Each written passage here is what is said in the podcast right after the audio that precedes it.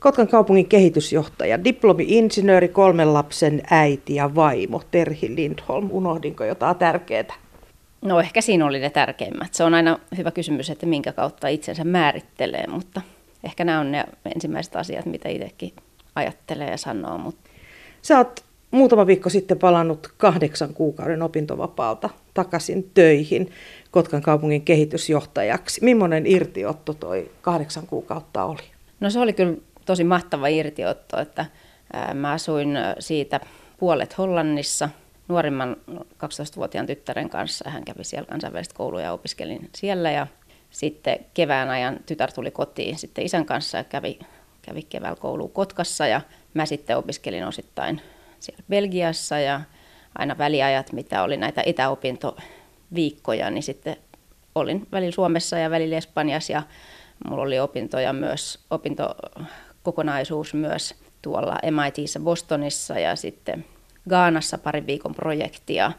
Sitten Kiinassa oli myös opintoja, että aika semmoinen mahtavan monipuolinen vuosi, jossa todellakin pääsi irti näistä työtehtävistä ja kotikuvioista sinänsä.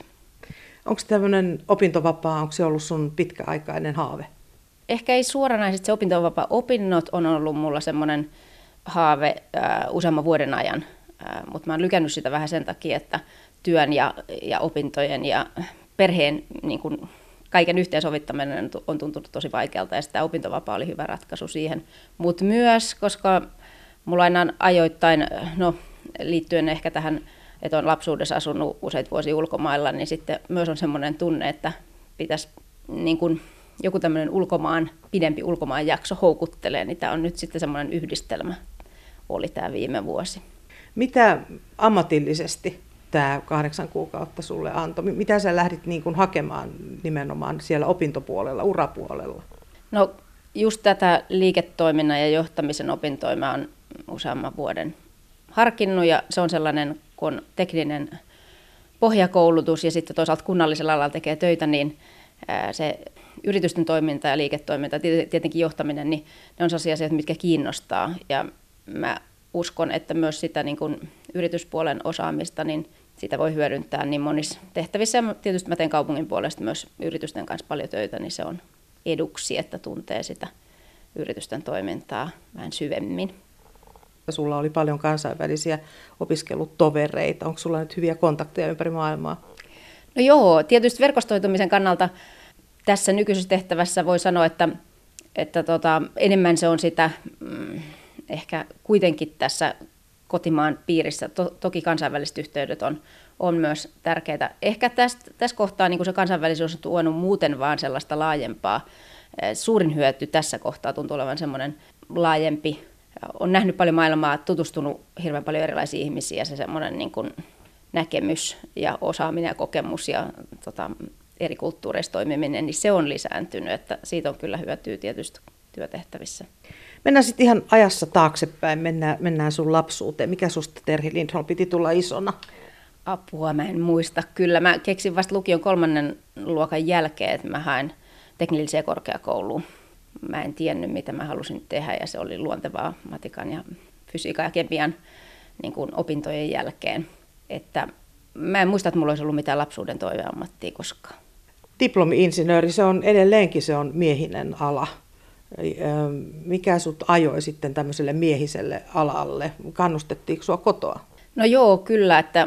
Kyllä mä muistan, että mulla oli vähän semmoisia epäilyksiä ja mietteitä siinä, että pääsenkö mä nyt sinne. Mutta että se mun isä sitten, muistan, kun mä tietysti olin sitä matikkaa ja fysiikkaa ja kemiaa paljon siinä ylioppilaskirjoituksiakin lukenut, ja muistan, että isä sanoi mulle, että jos sä päätät jotain, niin sä pystyt siihen, että muista se. Ja se on ollut tietysti semmoinen, mikä on kannustanut siitä eteenpäinkin, että se semmoinen tietynlainen, että jos päättää ja jos haluaa jotain tarpeeksi paljon, niin sen pystyy saavuttamaan näin, niin kuin, että kannustusta on tullut kotoa, ja se on varmasti vaikuttanut asiaan, että ei tullut sellainen olo, että apua, en mä uskalla lähteä edes kokeilemaan, vaan päinvastoin, että kaikkea voi ja pitää kokeilla, ja sitten jos niin kuin oikeasti päättää jotain ja haluaa jotain, niin siihen panostaa sit niin paljon, että sen vie läpi. Oletko kunnianhimoinen? No joo, kyllä. Että mulla on siinä mielessä Se näkyy just siinä mun mielestä just tämmöisessä tietynlaisessa päättäväisyydessä, että jos mä päätän jotain, että mä haluan tehdä jotain tai jonkun vien läpi, niin sitten mä sitoudun siihen ja teen sen tarvittavan. Et siinä mielessä ja sitten tietysti tykkään vaihtelusta ja haasteista ja ne on ehkä myös sitä niin kuin osa mun mielestä sitä kunnianhimoa, että haluaa tarttua asioihin ja parantaa niitä ja tehdä sitten niiden eteen töitä. Sä olet lapsuudessa viettänyt myöskin aikaa ulkomailla. Kerro siitä, minkälaisia komennuksia ne oli. Joo, mä oon aloittanut koulun 6-vuotiaana tuolla New Yorkin osavaltiossa. Me asuttiin siellä 3 vuotta mun isän työn takia ja sitten myöhemmin yläastelukioikäisenä 2 vuotta Pohjois-Karolainassa. Et siitä on saanut sellaisen hyvän kielitaitopohjan ja muutenkin semmoisen kiinnostuksen erilaisiin asioihin, ja se on kyllä sitten näkynyt, tai voi sanoa, että jäänyt päälle, että sitä on halunnut myös niin kuin omille lapsille samanlaisia kokemuksia. Ne oli mulle molemmat hyviä kokemuksia. Ei voi sanoa, että joka päivä olisi ollut helppoa ja aina olisi ollut helppoa, mutta niin kuin kokemuksina erittäin positiivisia molemmat. Kuuntelet sunnuntai-vierasohjelmaa ja haastateltavana on Kotkan kaupungin kehitysjohtaja Terhi Lindholm. Sulla on 3 tytärtä, nuorin 12 ja vanhin 20. Millaisia elämänohjeita sä olet heille antanut? No kyllä mä oon pyrkinyt mun isältä saamaan ohjetta heillekin viemään, että jos oikein päättää johonkin asiaan, niin siihen pystyy, että pitää luottaa tai kannattaa luottaa itseensä ja myöskin siihen, miltä tuntuu. Jos joku asia tuntuu hyvältä, niin sitten menee sen mukaan, mutta jos jossain kohtaa tuntuu, että asiat ei toimi, niin silloin pitää niin kuin reagoida siihen, luottaa siihen omaan tuntemukseen ja että jos asiat ei oikein, niin silloin pitää reagoida ja miettiä, miten siihen voi vaikuttaa. Tyttöjen elämässä on varmaan enemmän paineita nyt kuin mitä olit silloin, kun sinä olit nuori ja sen ikäinen. Oletko sä yrittänyt omalla esimerkillä näyttää, että siivet kantaa no matter what?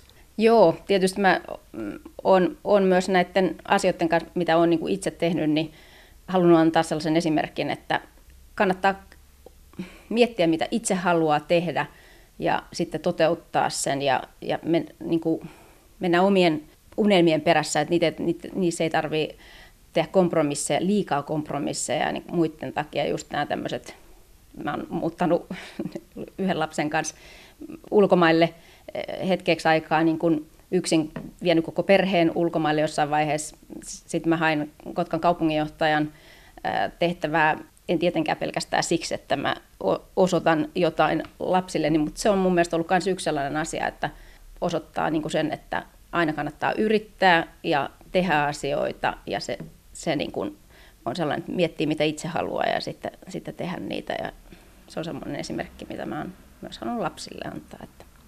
Puhutaan vielä urasta ja haasteista kohta lisää, mutta pysytään vielä hetki perheessä. Sulla on siis 3 tytärtä ja mies. Miehellä on oma uransa, mutta miehesi myöskin on pelannut koripalloa SM-tasolla ja nykyään valmentaa naisjoukkuetta, koripallon SM-tason naisjoukkuetta. Sulla on ollut työ ja ura, 3 lasta. Miten se on mennyt eteenpäin? Miten sitä on viety eteenpäin? No se tietysti täytyy sanoa, että on todella iloinen ja onnellinen, kiitollinen, että mulla on sellainen mies, jonka kanssa asiat on sujunut niin, että hän on aina kannustanut minua myös tekemään niitä asioita, mitkä on mulle tärkeitä ja mitä mä haluan tehdä. Ja se on ollut ihan todella arvokasta. Myös on tehnyt aina osansa perheen ja lasten asioiden osalta. Ja sitten puolin ja toisin on sellainen, että molempien pitää saada niin kuin, ikään kuin tehdä uran ja elämän kanssa sellaisia asioita, mitkä on itselle tärkeitä, ja se on mun mielestä hyvä lähtökohta, että ollaan. Sitten tietenkin välillä joutuu sovittelemaan vähän palikoita yhteen, että missä kohtaa nyt ollaan menossa ja kuka tekee mitä, mutta se on ihan ok, kun on semmoinen molemminpuolinen niin kuin kannustus ja toisaalta niin kuin tehdään yhdessä tätä hommaa. Onko teillä käyty keskusteluja, että sä voit panostaa nyt omaan uraan seuraavat 2 vuotta ja sitten on mun vuoro ja niin edelleen? Ei oikeastaan ole tarvinnut. Että jotenkin se on sitten loksahdellut asiat aika kivasti ilman sen tyyppistä keskustelua.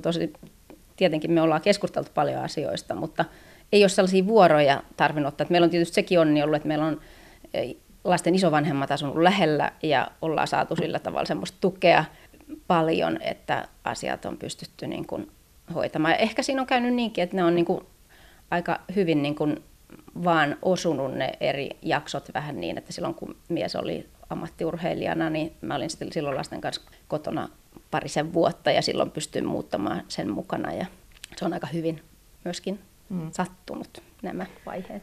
Sä kerroit tuossa aiemmin, että olette perheen kanssa ollut sitten 2011 vuoden Jenkeissä. Oliko se sun idea? Joo, se oli kyllä mun idea ja mä sain vähän niin kuin houkutella ja suostutella miestä mukaan, mutta sitten hän lähti sinne vuorotteluvapaalle. Mä olin siellä yliopistossa tällaisen Fulbright-ohjelman kautta ja lapset oli tosiaan siellä koulussa ja se meni tosi hyvin. Kaikille oli hyvä kokemus ja siellä niin kun lapset tietysti oppi paljon kieltä ja mulle se oli mielenkiintoinen vuosi myös niin kun ammatillisesti. Että. Niin kuin sä sanoit, niin perheen dynamiikka, sen täytyy toimia, että kaikki tämä voisi olla mahdollista. Joo, kyllä. Et siinä mielessä toisaalta joustavuuttakin pitää löytyä, mutta myöskin sellaista, että monesti asiat on sellaisia, että niiden kanssa ei kannata odottaa tai lykätä. Että sitten jos lähtee lykkäämään, että nyt ei ole sopiva aika lähteä sinne tai tehdä tämmöistä irtiottoa tai näin, niin se voi jäädä tekemättä kokonaan. Ja tietysti kun mulla on ollut halu tehdä näitä asioita, niin sitten mä oon ollut siinä mielessä päättäväinen, että se jonkunlainen ratkaisu löytyy, että se on mahdollista silloin, kun sen tuntuu, että sillä on aika ja tarve. Koripallo on ollut isossa osassa koko teidän perhettä. Mies on pelannut, nyt valmentaa. Ymmärtääkseni kaikki tyttäretkin pelaa. Mikä sun rooli on ollut tässä koripalloperheessä? No mun rooli on, mä käyn katsomassa pelejä, mutta muuten mä oon aika paljon taustalla. Mä en myöskään kommentoi mitään korisasioita meillä ei kotona. Mä en osallistu keskusteluihin koriksesta. Ehkä siitäkin mulla on saanut niin kuin mieheltä hyvää palautetta, että hyvä, ettei kaikki keskustelut liity koripalloon, että kotona niistä ei tarvitse puhua. Tietysti he puhuu lasten kanssa. Mutta mä oon sillä aika taustalla, mä tykkään seurata, mutta mä en kuitenkaan sen enempää. Tietysti joskus oon pitämässä kahvioon, mutta mä en ole hirveän aktiivinen ollut niissäkään, että näin, mutta kannustan kyllä kovasti. Oliko luontevaa, että kaikki 3 tytärtä ryhtyi harrastamaan koripalloa? No jotenkin se on nyt on vaan mennyt niin. Kyllä mä vein niitä erilaisia tanssiryhmiä ja muuallekin, mutta ne on sitten halunnut ja löytänyt kavereita sieltä korispuolelta ja itse halunnut lähteä sinne, koska tietysti on aika tämmöinen vahva koriskaupunki ja siellä on hyvä juniorityötä, niin sinne ne on vaan sitten lähtenyt mieluiten. Mitä sä Terhi itse teet silloin, kun sä rentoudut? Miten sä rentoudut? Mitä sä harrastat? No, liikunta on ihan yksi niistä tärkeimmistä rentoutumiskeinoista, että erilaiset ryhmäliikunta ja lenkkeily ja muu tällainen. Mutta sitten ihan semmoinen vapaat viikonloput, joita ei nyt ollenkaan aina ole, mutta et ei ole mitään ohjelmaa ja voi lukea lehtiä, kirjoja ja mitä vaan tehdä, mitä huvittaa just silloin, niin ne on tärkeitä. Semmoinen aikataulutettu, että kaikki viikot on kuitenkin aikataulutettu ja välillä viikonloppuisinkin, niin mä yritän pitää viikonloppuina semmoista liikkumavaraa, se on tärkeää. Niin, ettei kalenteri ole täynnä. Niin, kyllä.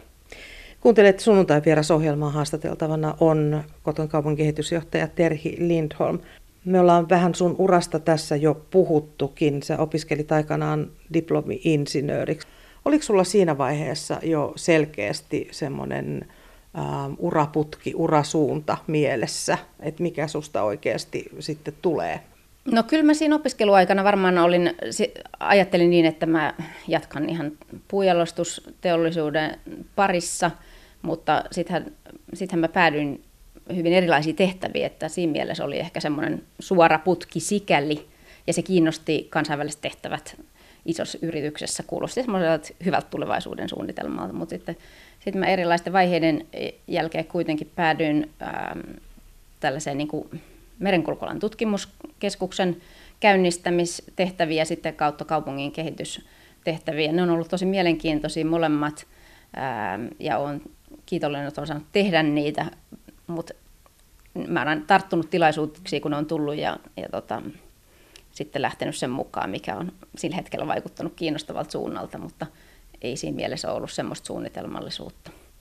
Niin kuin puhuttiin, diplomi-insinööri on hyvin miehinen ala. Nyt sä olet naisjohtaja. Mitä sä muuten tykkäät sanasta naisjohtaja? No mun mielestä sitä ei hirveästi tarvitse niinku korostaa erikseen, mutta silti mä pidän siis naiskysymystä tosi tärkeänä ja tasa-arvokysymyksiä, mutta ehkä näistä naisetuliitteistä noin yleisesti niin niitä ei nyt niin hirveästi tarvitsisi olla, että kuitenkin se on hyvin yleistä onneksi jo, että meillä on hyvin monenlaisissa tehtävissä eri sukupuolia. Niin. Mitäs tämmöiset sukupuolikiintiöt? No jossain asioissa ne voi olla mun mielestä ihan ok, että mä just viime viikolla tapasin ministeri Anna-Kaisa Pekosen tässä ja mä kysyinkin joltain tässä, että onko meidän, niin kuin, miten tämä ministerin nimitykset itse asiassa menee, että kun aika hyvin hän on näissä niin kuin, miehiä ja naisia, joka on hyvä. Ja mun käsittääkseni siis ministeritehtävissä meillä ei ole mitään kiintiöitä, mutta mun mielestä jossain asioissa ne voi olla ihan hyvä väline niin kuin tavallaan etsiä niitä sopivia miehiä ja naisia. Lopputulos on kuitenkin tärkein, että hieno juttu, että meillä on ministereinä miehiä ja naisia ja päteviä sellaisia, ja jos sitä niin kuin ei jollain joko kiintiöillä tai muuten vaan niin kuin laajemmalla ajattelulla etsitä sitä semmoista niin kuin diversiteettiä, niin silloin se ei välttämättä itsestään aina synnyttää, se voi vaatia enemmän aikaa. Et mä en nyt vastannut tähän niin kuin suoraan, mutta jossain yhteyksissä ne voi olla mun mielestä ihan perusteltuja, koska kuitenkin löytyy etsimällä yleensä niin kuin hyviä vaihtoehtoja. Usein se katsantokanta voi olla vähän semmoinen kapea ennen kuin sitä lähtee miettimään. Terhi Lindholm, oletko sä koskaan törmännyt omalla urallasi niin sanottuihin lasikattoihin? No, mä en osaa nyt sanoa lasikatosta sillä tavalla ihan. Mä ennemminkin niin kuin olen törmännyt hirveän paljon sellaisia niin kuin erilaisia tilanteisiin, jossa mun mielestä tasa-arvo ei toteudu tai on sellaista niin kuin epäselvästä käyttäytymistä, ja mun mielestä se liittyy siihen, että miehillä ja naisilla ei ole mun mielestä tasa-arvoiset niin kuin mahdollisuudet työelämässä edelleenkään, että siinä on tekemistä vielä paljon. Ja mun mielestä se liittyy myös tähän lasikattoajatuksiin, että siellä on erilaisia esteitä kuitenkin matkan varrella keskimäärin enemmän naisille, ja niitä on tullut kyllä monenlaisia vastaan valitettavasti. Kerro jotain esimerkkejä. No tietysti niitä on niin kuin hyvin erityyppisiä. Tietysti se voi olla ihan semmoista niin kuin epäasiallista käyttäytymistä, ja sitä jos niin kuin tulee matkan varrella jatkuvasti, niin se vaikuttaa väistämättä. Siitä tulee ehkä semmoisessa varovaisemmaksi. Mut yksi esimerkki on just tämä tämmöinen niin kuin työhaastattelu, missä mä olin, ja paikalle tulee hieman myöhässä tämän yrityksen tällaisen osastojohtaja, miespuolinen henkilö, joka sanoi, ensimmäisenä tulee sanoa nimensä ja sanoo että mulle, että anteeksi, että mä myöhässä, että mä menin vahingossa tuohon viereiseen huoneeseen, siellä oli työhaastattelu meneillään, se oli pari haastateltavaa, mutta sä oot paljon paremman näköinen kuin ne. Ja tämä on niinku vain semmoinen esimerkki, että siinä niinku, se mun mielestä kuva, tämä ei ole ainoa kerta, kun mulla on käynyt jotain vastaavaa, se vaan kun liittyy tällaisiin niinku valta-asetelmiin, monessa tilanteessa niin on tosi vaikea siinä hetkessä, että hän sanoo, että voi työhaastattelussa, mitä siinä tilanteessa voi tehdä. Sitten tulee heti sanoa, että hetkinen, mikä paikka tämä on, haluanko mä tällaisen työpaikan ylipäätään, mä oon ollut kiinnostunut siitä yrityksestä, minkälaista siellä on tehdä töitä, mitä mä voin vastata työhaastattelussa, en mitään niin kuin tällaisessa tilanteessa. Mutta sitten samantyyppistä on ollut ihan niin kuin työelämässäkin, että sitten kun sitä alkaa miettimään, niin se aiheuttaa sellaisia hankalia tilanteita, että jos reagoi, siitä on sulle haittaa, jos ei reagoi, siitä on tietyt seuraukset, siitä joutuu kärsimään siitä jatkossakin. Että se on niin kuin, semmoisia tilanteita valitettavasti tapahtuu, ja tästä ei ole hirveän kauan aikaa. Nyt kun sä sanoit, että sä et itse tiennyt, mitä tuommoisessa tilanteessa tehdään, kun työhaastattelussa tulee se ikävä tilanne vastaan, niin olisiko sulla joku neuvo nyt niille, jotka tämmöistä kokee, että miten siihen pitäisi suhtautua? Niin, no se on niin kuin just se kysymys, että tietyissä tilanteissa mun mielestä on tosi vaikea reagoida, jos se tulee jossain muussa tilanteessa, että se on niin kuin pysyvä tai tämmöinen niin kuin työssä, niin tietenkin siihen on hyvä reagoida. Mutta mun mielestä mä neuvoisin enemmänkin niitä, jotka on siinä näkemässä sitä tilannetta, kun tasa-arvohan on sellainen asia, että siihen vaaditaan sen enemmistön puuttumista, että naiset ei ole saanut koskaan äänioikeutta, jos miehet ei olisi ollut sen takana. tai ainakin riittävän määrä, niin tässä tapauksessa mun mielestä sen enemmistön pitäisi myös niin kuin huomioida näitä asioita ja tarttua niihin, että jos joku käyttäytyy sopimattomasti. Se koskee myös ihan meitä kaikkia, koska me ollaan kaikki jossain kohtaa siinä niin kuin enemmistön puolella. Ja jos me nähdään jotain sellaisia tilanteita, se voi tuntua pieneltä tilanteelta siinä hetkessä, mutta jos se niin kuin vähemmistön edustaja kokee sitä jatkuvasti, niin se ei ole pelkästään se yksi tilanne, mutta meidän pitäisi niin kuin pitää silmät auki ja auttaa niitä, jotka on siinä tilanteessa, että niiden on vaikea ehkä siinä hetkessä reagoida. Mutta totta kai jokaisella on myös se oma vastuu miettiä, että missä kohtaa ja miten niihin voi itsekin siinä tilanteessa puuttua tai sen jälkeen, mutta myös mun mielestä se enemmistöjen rooli on tosi tärkeä. Mitä oikeudenmukaisuus sulle merkitsee? No se on tosi tärkeä asia kaikessa. Mun mielestä niin kuin esimiehenä pyrin siihen, että mun tiimi kokee, että on oikeudenmukainen esimies ja sama kotona. Se on tosi tärkeää, se oikeudenmukaisuus, että kaikki kokee, että mulla on niin kuin mahdollisuudet ja niin kuin voi vaikuttaa asioihin ja ne otetaan huomioon ja olla tasapuolisia ja oikeudenmukaisia. Mun mielestä se on tosi tärkeä lähtökohta.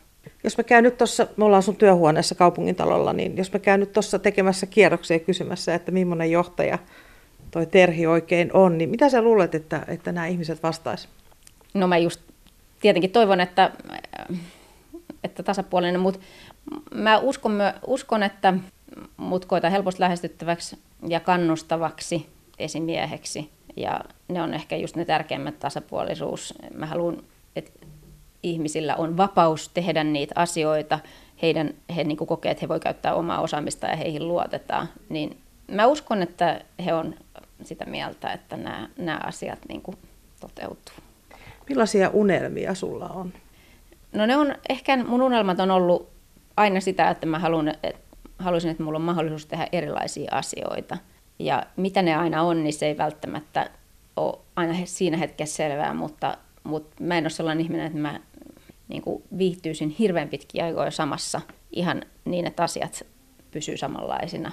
Että mulla on ollut tietenkin ollut niin kuin vuosia, nytkin on ollut 6 vuotta ennen tätä opintovapaata tässä tehtävässä. Se on ollut mielenkiintoista ja hyvää aikaa, mutta vaihtelevuutta.